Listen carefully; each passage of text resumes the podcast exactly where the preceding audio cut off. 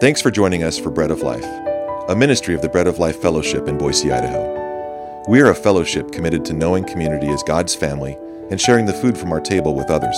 Every member of Christ's family should be well nourished from God's Word, and in that Word we find all we need to live good and God honoring lives. To contact us, please call us at 208 331 4096. And now, here for a brief introduction is our speaker, Joel Van Hoogen. God is a person who can be known and experienced in relationship as any other person. The first rule of intimacy with God grows out of our loving commitment to imitate Him. The commands are places where God shows us how to mirror, imitate His attributes by our conduct. As we obey His commands, we find the place where we can grow in our knowledge and relationship with Him. But imitation alone won't draw us nearer to God. There's one more thing we'll need one thing God can give us to make our imitation of Him become a point of going deeper into our relationship with Him. Let's learn about it today. I once heard a pastor speak on the seventh commandment, which prohibits committing adultery, and he listed a series of reasons as to why adultery was wrong or ill advised. He spoke of how it injured the two parties emotionally. He spoke about the damage that it would bring into the homes and the marriages of these families and of the damage that it brought to the whole of society. But when his message was done, he failed to mention what his sin did to God. And yet, when David was found in adultery and he repented of it in Psalm 51 4, what did David say? Against you and you only have I sinned and done this evil in your sight.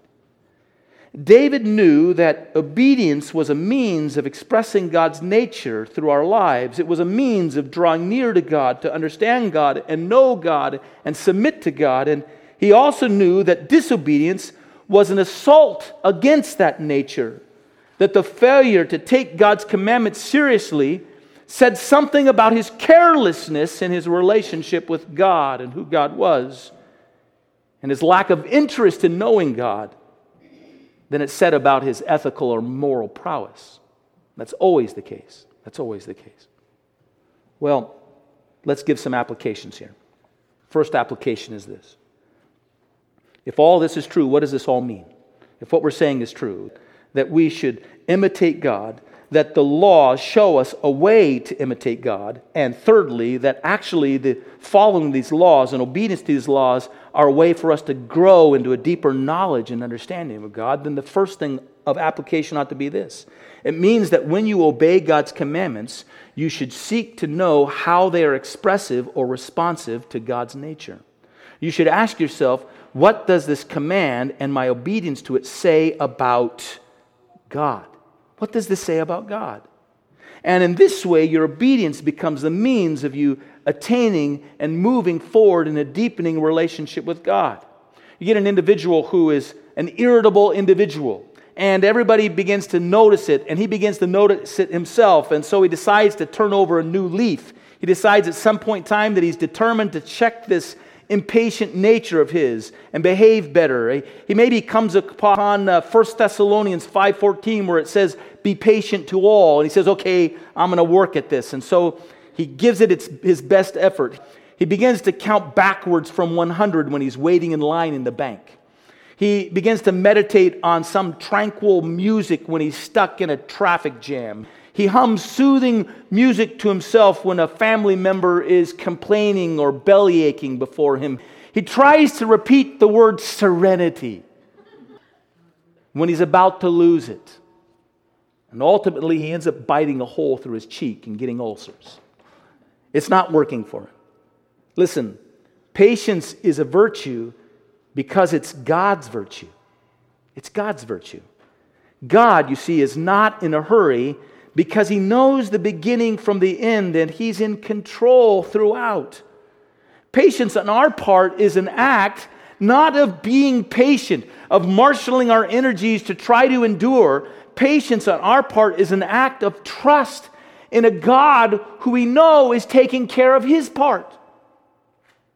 We wait because God waits. We wait because we know God has said to him, a thousand years is as a day, and a day is as a thousand years, and He's written the measure of all of them out, line by line. He knows what he's doing, even though we don't always know what he's doing. And our patience is an act of confidence in him and a trust that he'll bring out the outcome. And to know that there's a long arc oftentimes in what God is doing. And to be grateful just to wait on him. Our patience is an act of casting ourselves upon God's wisdom and God's control when we ourselves feel like we're out of control, which, by the way, is all the time. We're not in control, God's in control. When we choose patience for this reason, we're choosing something more than just honing a behavior. We're choosing something more than just trying to be a little more patient. We're choosing to exercise ourselves in a deepening knowledge of God and engaging ourselves with Him in that attribute. Here's a second thing this is where we get to the weakness of imitation. Number two, application. For a proper imitation, you need an impartation. For a proper imitation, you need an impartation, an impartation. I M P A R T A T I O N. Something needs to be imparted to you. Something needs to be given to you if you're going to be able to imitate properly. Just to let you know that a mere commitment to pursue a deeper knowledge of God and understanding of God by imitating Him will result in abject failure, right? I'm going to know God better because I'm going to try to be just like God in all that I do. Here's what's going to happen you're going to come to know not God better, but yourself better. And what you're going to find out is you're a miserable wretch. You can't do it. You'll fail over and over again. You'll bite that hole through your cheek. You'll get ulcers. You'll just be a failure. What you'll come to know is not so much more about God, but more and more about your own weakness and your own fallenness. Less and less about God's holy and perfect moral attributes, and more and more about your unholy and imperfect attributes. You see, in the commandments, God has asked us something that we cannot render in our own fallen, sinful natures. We're fallen. In and of ourselves, we're fallen. But here's the good news. Remember, Jesus came and lived this perfect, sinless life, and he's risen. He's risen. Having borne my sin, he's come to life and he's risen, and he comes into my life to reside in my life in order that he might live his risen power out from within me by the power and energy of the Holy Spirit. And it's only through Christ, it's only through Christ in me that I can say, I can do all things through Christ who strengthens me. It's only through Christ that I can take up this idea or thought that I am going to imitate him. It's through Christ that I'm brought into this relationship where I can come up alongside of God in the mirror and want to imitate Him. And it's only through Christ then that I have the power, the energy to do so. For the Christian, the commandments that once only condemned us and showed us our sinfulness, the commandments are now like wells of water hidden in the desert. They're places where God directs us, where He shows us a place where He wants to impart more of His life and nature to us. God says, You see, I'm like that. Don't lie, because I'm a God of truth. Here, I will impart my truth to you and the impulse of my own truthfulness into your inmost being. I love the testimony of a brother I once who shared how that before he came to Christ, he was a habitual liar. I mean, he lied about everything. I got to the point where it wasn't for any reason or any purpose.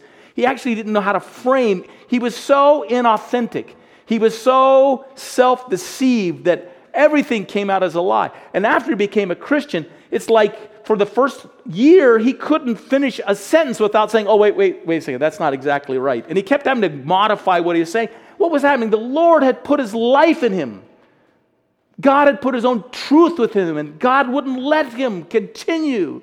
And it says, just telling old lies. Well, you're not going to succeed at that's the problem with a Kempis, you see. He thought somehow the Christian life was just a life of imitation and he didn't understand it's It's an imitation only because there's an impartation of life. God gives us Himself. The Christian is someone who is in Christ and Christ is in him, and only because of this is it possible for us to know him and reflect him and become godly, godly by the grace of God imparting his life to us. Now, do you want to know where you need that grace imparted? Understand the commandments, understand God's will, determine I want to imitate God in these things. I want to be more like this in my life. I want to grow in my relationship with God in this way and know Him better. God, I'm going to need you right here. Impart your life to me, impart your own power to me. Show me this not only in the acting of it out through my very being, but by your empowering me to act it out. Let me be faithful in this way. Here's the third one. What does all this mean for us as Christians, as a church? It means instead of downplaying the commandments of God in Scripture and their necessary injunction upon Christians, we should emphasize them. We should emphasize them, but for the right reason. Not so that we can feel good about ourselves, not so that we can compare ourselves with others and see that we measure up, not so that we can look down on others who haven't risen to the same stature of moral ability. No. Emphasize them so that through the commandments we can look up into the face of God. We can come alongside of Him, you might say, in the mirror, imitate Him as His sons and daughters, respond to the invitation that He gives us to grow in a knowing, personal relationship with Him. Basically, the life of imitation in this way says and declares that we can know God as we obey God through the power of God living in us. Let's bow our heads. Let's pray. Lord, we don't want to be um, living our lives beating ourselves up when you've given us such a wonderful, wonderful relationship and such a wonderful starting and growing point where we're before you and you live in us.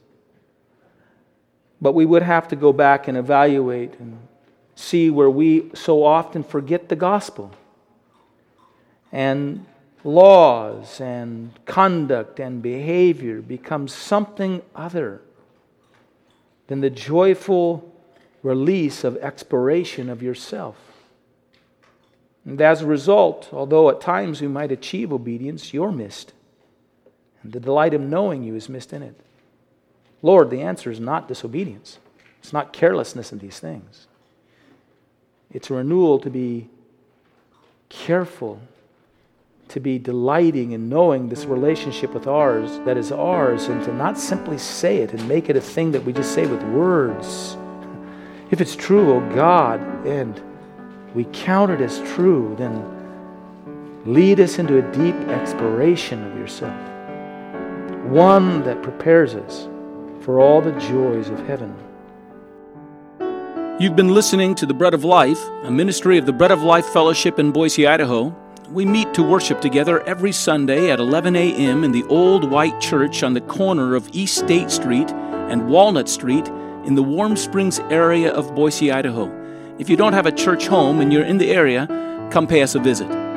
For a copy of this broadcast, just call us at 208 331 4096. Until the next time, God bless you